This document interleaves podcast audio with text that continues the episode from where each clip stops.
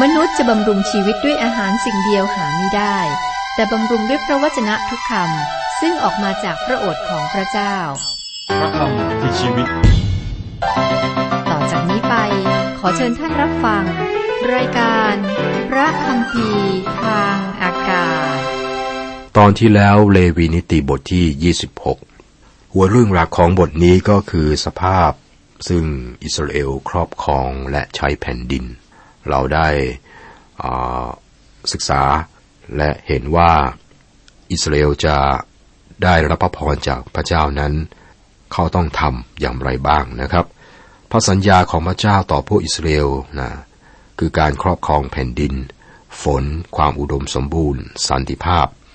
ทั้งหมดนี้ขึ้นอยู่กับคำเล็กๆว่าถ้าพระเจ้าได้ทรงสัญญาที่จะอวยพรถ้าพวกเขาได้ทำบางสิ่ง เราอยู่ในส่วนเกี่ยวกับ พระสัญญาถึงพระพร เรามาดูกันครับ เลวีนิติบทที่ 26 ข้อ 7 ข้อ 8 เจ้าจะขับไล่ศัตรูของเจ้าและเขาทั้งหลายจะล้มลงต่อหน้าเจ้าด้วยดาบ พวกเจ้าห้าคนจะขับไล่ศัตรูร้อยคน พวกเจ้าร้อยคนจะขับไล่ศัตรูหมื่นคน และศัตรูของเจ้าจะล้มลงด้วยดาบต่อหน้าเจ้า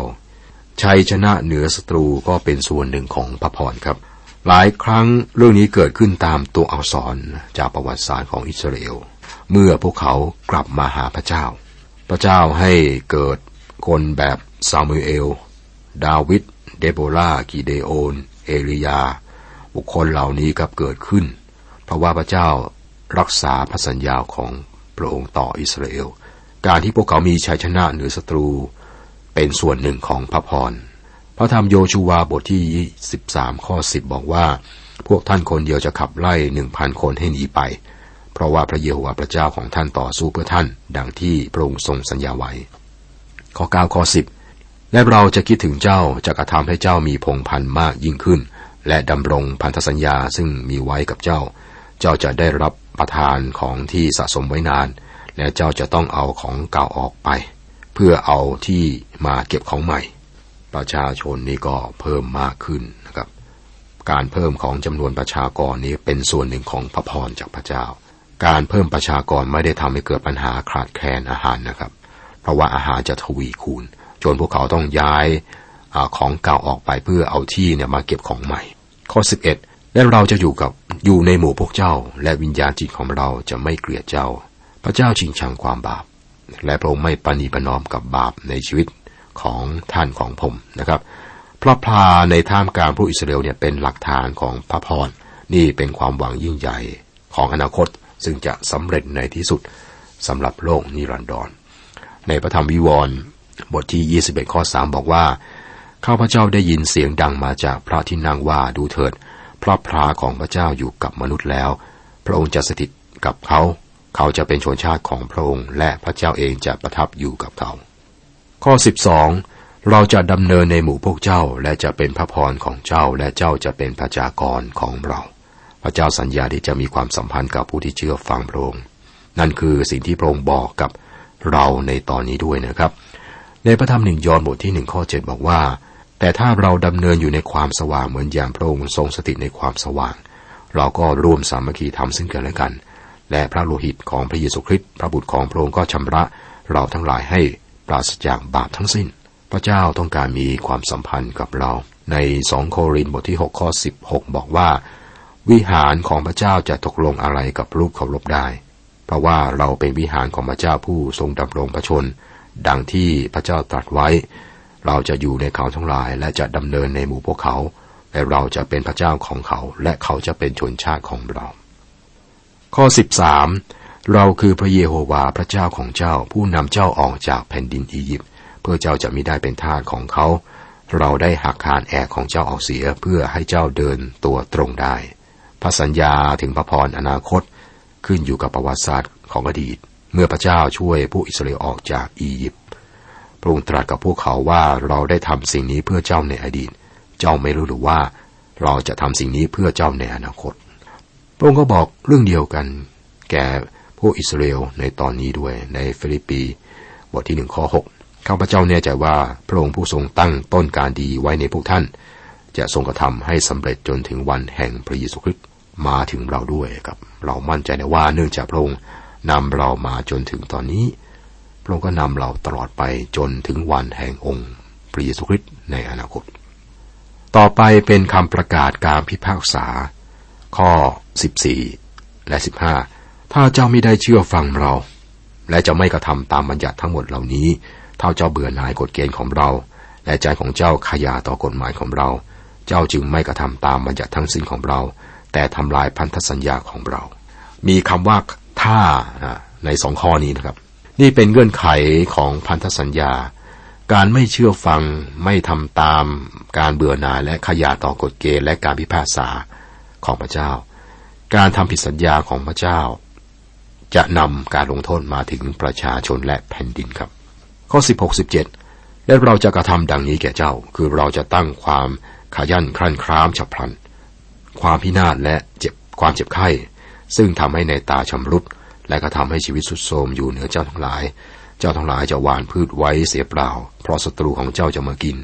เราจะหมายหน้าเจ้า เจ้าจะแพ้ศัตรูของเจ้า คนที่เกลียดชังเจ้าจะปกครองอยู่เหนือเจ้า เจ้าจะหลบหนีไปทั้งที่ไม่มีใครไล่ติดตาม อืม นี่คือการพิพากษานะครับ เป็นการลงโทษขั้นแรก คือความขยันขั้นครามฉับพลัน ความพินาศและความเจ็บป่วย ชีวิตที่สุดโทมพืชที่ไม่เกิดผลศัตรูของพวกเขาจะมาฆ่าพวกเขาทำให้พวกเขาเป็นทาสและทำให้พวกเขากลัวอย่างยิ่ง คุณผู้ฟังครับ สิ่งนี้มักจะเกิดขึ้นในประวัติศาสตร์ ที่น่าเศร้าและชั่วร้ายของผู้อิสราเอลด้วย เราอ่านว่าพระพิโรธของพระเจ้าพุ่งขึ้นต่ออิสราเอล และพระองค์ทรงมอบพวกเขาไว้ให้กับพวกปล้น ซึ่งปล้นพวกเขา จากผู้วินิจผู้วินิจฉัยบทที่สองข้อสิบสี่บทที่สามข้อแปดและบทที่สี่ข้อสองเรื่องที่ผู้เพระชนะทำในคำพยากรณ์ของพวกเขาคือเรียกให้ผู้อิสราเอลสนใจว่าพวกเขาได้ทำผิดพระสัญญา ที่พระเจ้าได้ทำกับพวกเขานะครับ อย่างเช่นในพระธรรมเยเรมีบทที่ห้าข้อสิบเจ็ดเขาจะกินซึ่งเจ้าเกี่ยวได้ และกินอาหารของเจ้าเสีย เขาจะกินบุตรชายและบุตรหญิงของเจ้าเสีย มีขาบทที่หกข้อสิบห้า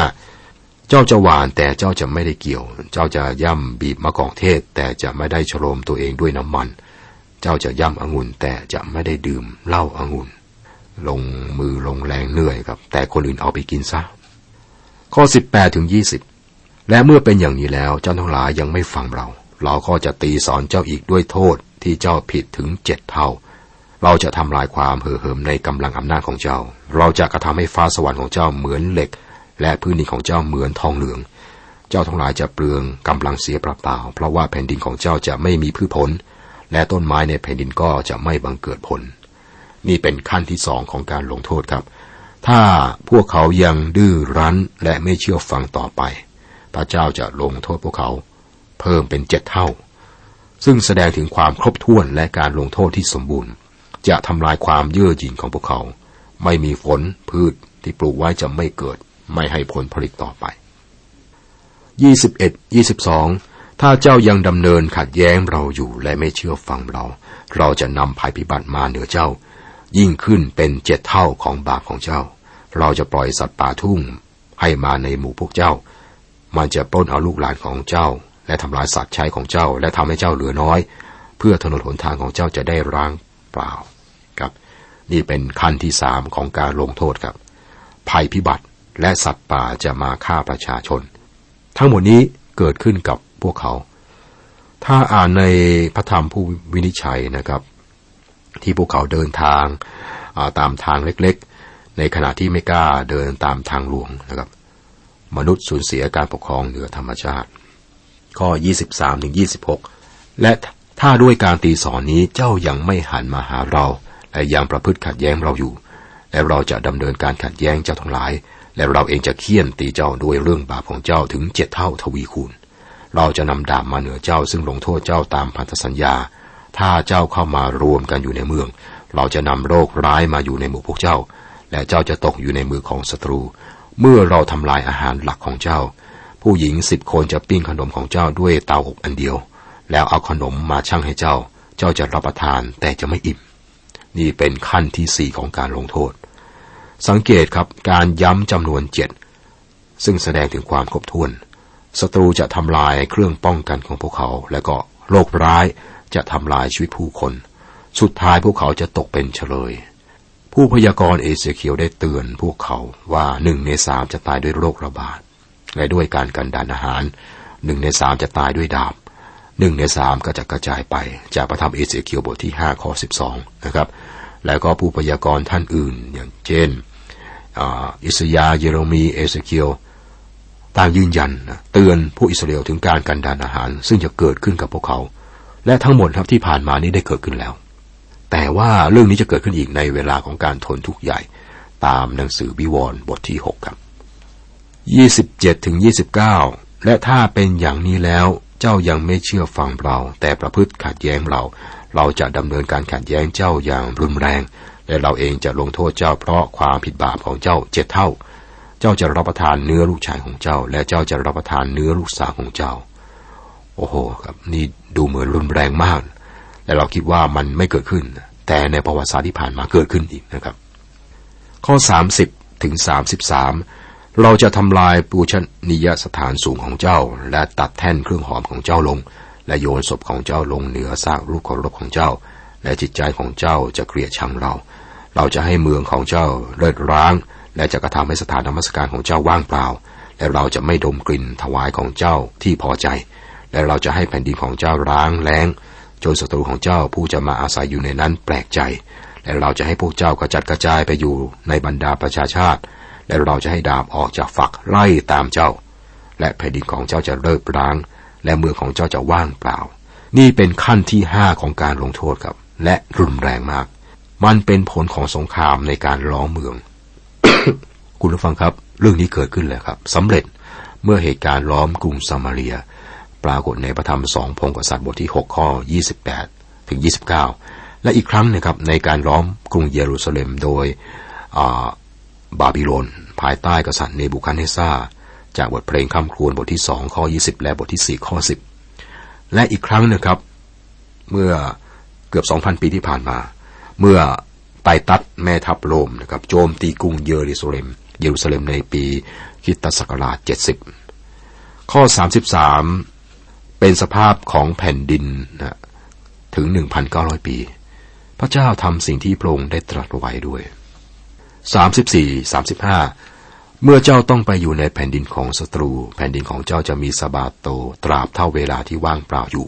แผ่นดินก็จะได้หยุดพักและมีสบาโต ตราบใดที่แผ่นดินว่างเปล่าอยู่ก็จะได้หยุดพัก คือจะได้หยุดพักอย่างที่ไม่ได้หยุดในสบาโต ขณะเมื่อเจ้าอาศัยอยู่ในแผ่นดินนั้น นี่คือเหตุผลที่พวกเขาตกเป็นเฉลยในบาบิโลนระหว่างเวลา 490 ปี อิสราเอลไม่ได้ให้สบาโตแก่แผ่นดิน หมายความว่าแผ่นดินขาด 70 ปีสบาโต คนอิสราเอลคิดว่าพวกเขาจะรอดจากสิ่งนี้ได้ครับ แต่ที่สุดพระเจ้าว่าพอแล้ว ถ้าพวกเขาไม่ให้สบาโตแก่แผ่นดิน คือไม่ให้แผ่นดินได้หยุดพักเนี่ยเอาประโยชน์แบบเอาประโยชน์จากพื้นดินนะครับ พระเจ้าก็ทำเอง ดังนั้นพระองค์ขับไล่พวกอิสราเอลออกจากแผ่นดินเป็นเวลาเจ็ดสิบปี นี่คือเหตุการณ์ที่คนยิวตกเป็นเฉลยในอาณาจักรบาบิโลนเป็นเวลาเจ็ดสิบปีครับ ข้อ 36ถึง39 ส่วนพวกเจ้าทั้งหลายที่ยังเหลืออยู่ เราจะให้เขามีใจอ่อนแอในแผ่นดินของศัตรู จนเสียงใบไม้แห้งปลิวจะทำให้เขาหนี และเขาจะหนีเหมือนคนหนีจากดาบ และเขาจะล้มลงทั้งที่ไม่มีคนไล่ติดตาม เขาจะสะดุดซึ่งกันและกันเหมือนคนหนีดาบ ทั้งที่ไม่มีคนตามมา และเจ้าจะไม่มีกำลังต่อต้านศัตรูของเจ้า เจ้าทั้งหลายจะล้มตายท่ามกลางบรรดาประชาชาติ และแผ่นดินของศัตรูของเจ้าจะกินเจ้าเสีย ส่วนเจ้าทั้งหลายที่เหลืออยู่จะสุดโทมไปในแผ่นดินศัตรูของเจ้านั้น เพราะกรรมบาปของตน และเพราะกรรมบาปของบรรพบุรุษของตน เขาจะต้องสุดโทมไปอย่างบรรพบุรุษด้วย นี่เป็นภาพที่แม่นยำของการเผยพระชนะของคนยิว ตั้งแต่การตกเป็นเฉลยในบาบิโลนเมื่อพวกเขาต้องกระจัดกระจายไปตามประเทศต่างๆ มีรัฐที่ต่อต้านยิวมากมายที่พยายามพยายามทำลายล้างคนยิว ตอนนี้กับก็เป็นภาพเคลื่อนไหวของการต่อต้านยิวนะครับก็มีอยู่เรื่อยๆคำทำนาย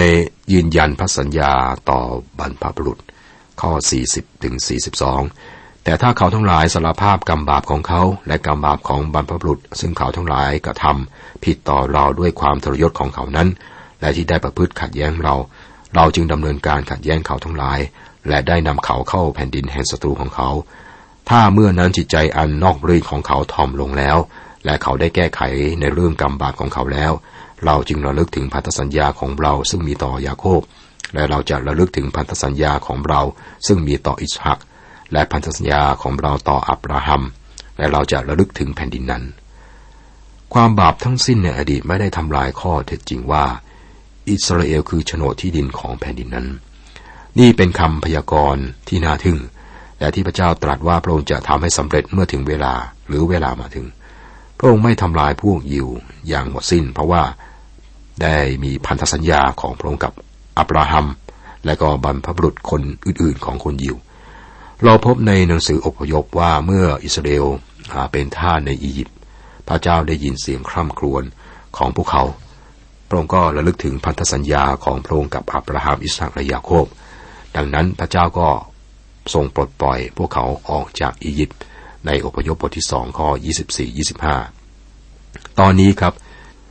พระองค์ต้องบอกพวกเขาว่าพวกเขาสามารถอยู่ในแผ่นดิน ถ้าพวกเขาจะเชื่อฟังพระองค์ถ้าไม่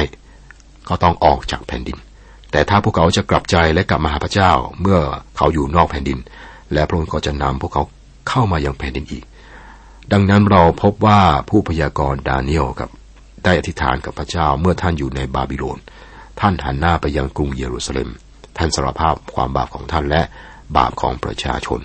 และเมื่อท่านทำอย่างนั้นนะครับ พระเจ้าฟัง พระเจ้าส่งทูตสวรรค์มาหาดาเนียลเพื่อบอกท่านว่าพวกเขาจะกลับไปยังแผ่นดิน และผู้อิสราเอลก็ได้กลับไปยังแผ่นดินจริง ๆ พระเจ้ายังมีพระประสงค์ในอนาคตสำหรับประเทศที่การลงโทษในอดีตไม่ได้ทำให้หมดสิทธิ์นะครับ ในพระธรรมโรมบทที่ 11 ข้อ1ถึง25 เยเรมีบทที่ 31 ข้อ 31ถึง34 เกี่ยวกับเรื่องนี้ครับ43 44 แต่เขายังต้องทิ้งแผ่นดินนั้นไว้ และแผ่นดินจะมีสบาโตซึ่งได้ว่างอยู่โดยไม่มีพวกเขาทั้งหลายอาศัย เขาทั้งหลายจึงได้รับโทษที่ได้กระทำผิด โดยเรื่องเบื่อหน่ายกฎหมายของเรา และจิตใจของเขาเกลียดชังกฎเกณฑ์ของเรา ถึงเพียงนั้นก็ดีเมื่อเขาทั้งหลายอยู่ในแผ่นดินศัตรูของเขา เราจะไม่เบื่อหน่ายเขา เราจะไม่เกลียดชังเขาถึงกับจะทำลายเขาเสียให้หมดทีเดียว และทำลายพันธสัญญาซึ่งมีกับเขาเสีย เพราะเราคือพระเยโฮวาพระเจ้าของเขา นี่เป็นตอนที่น่าทึ่งครับ พระเจ้าไม่ได้ทอดทิ้งอิสราเอลเลยนะครับ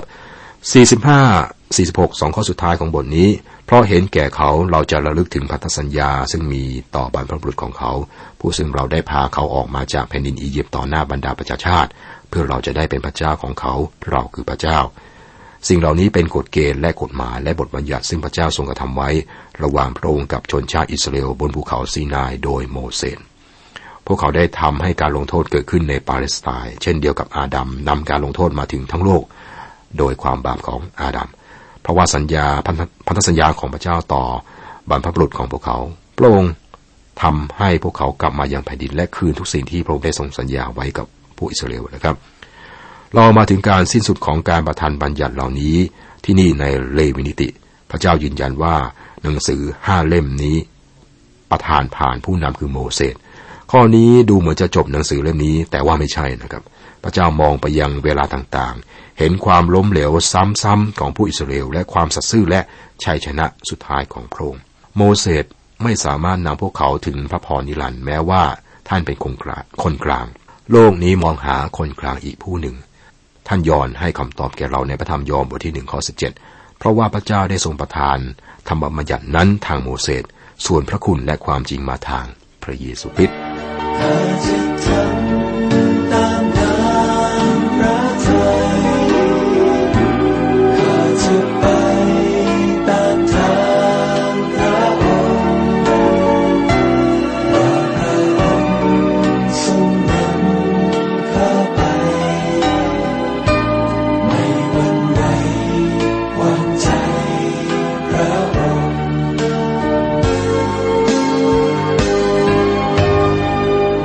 ุกรอนสิ่งใด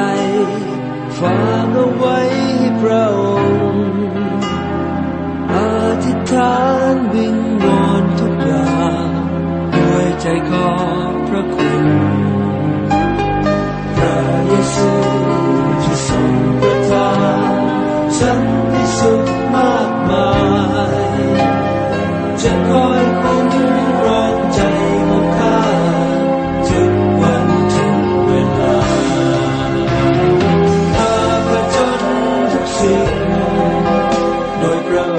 ผู้เสริมตล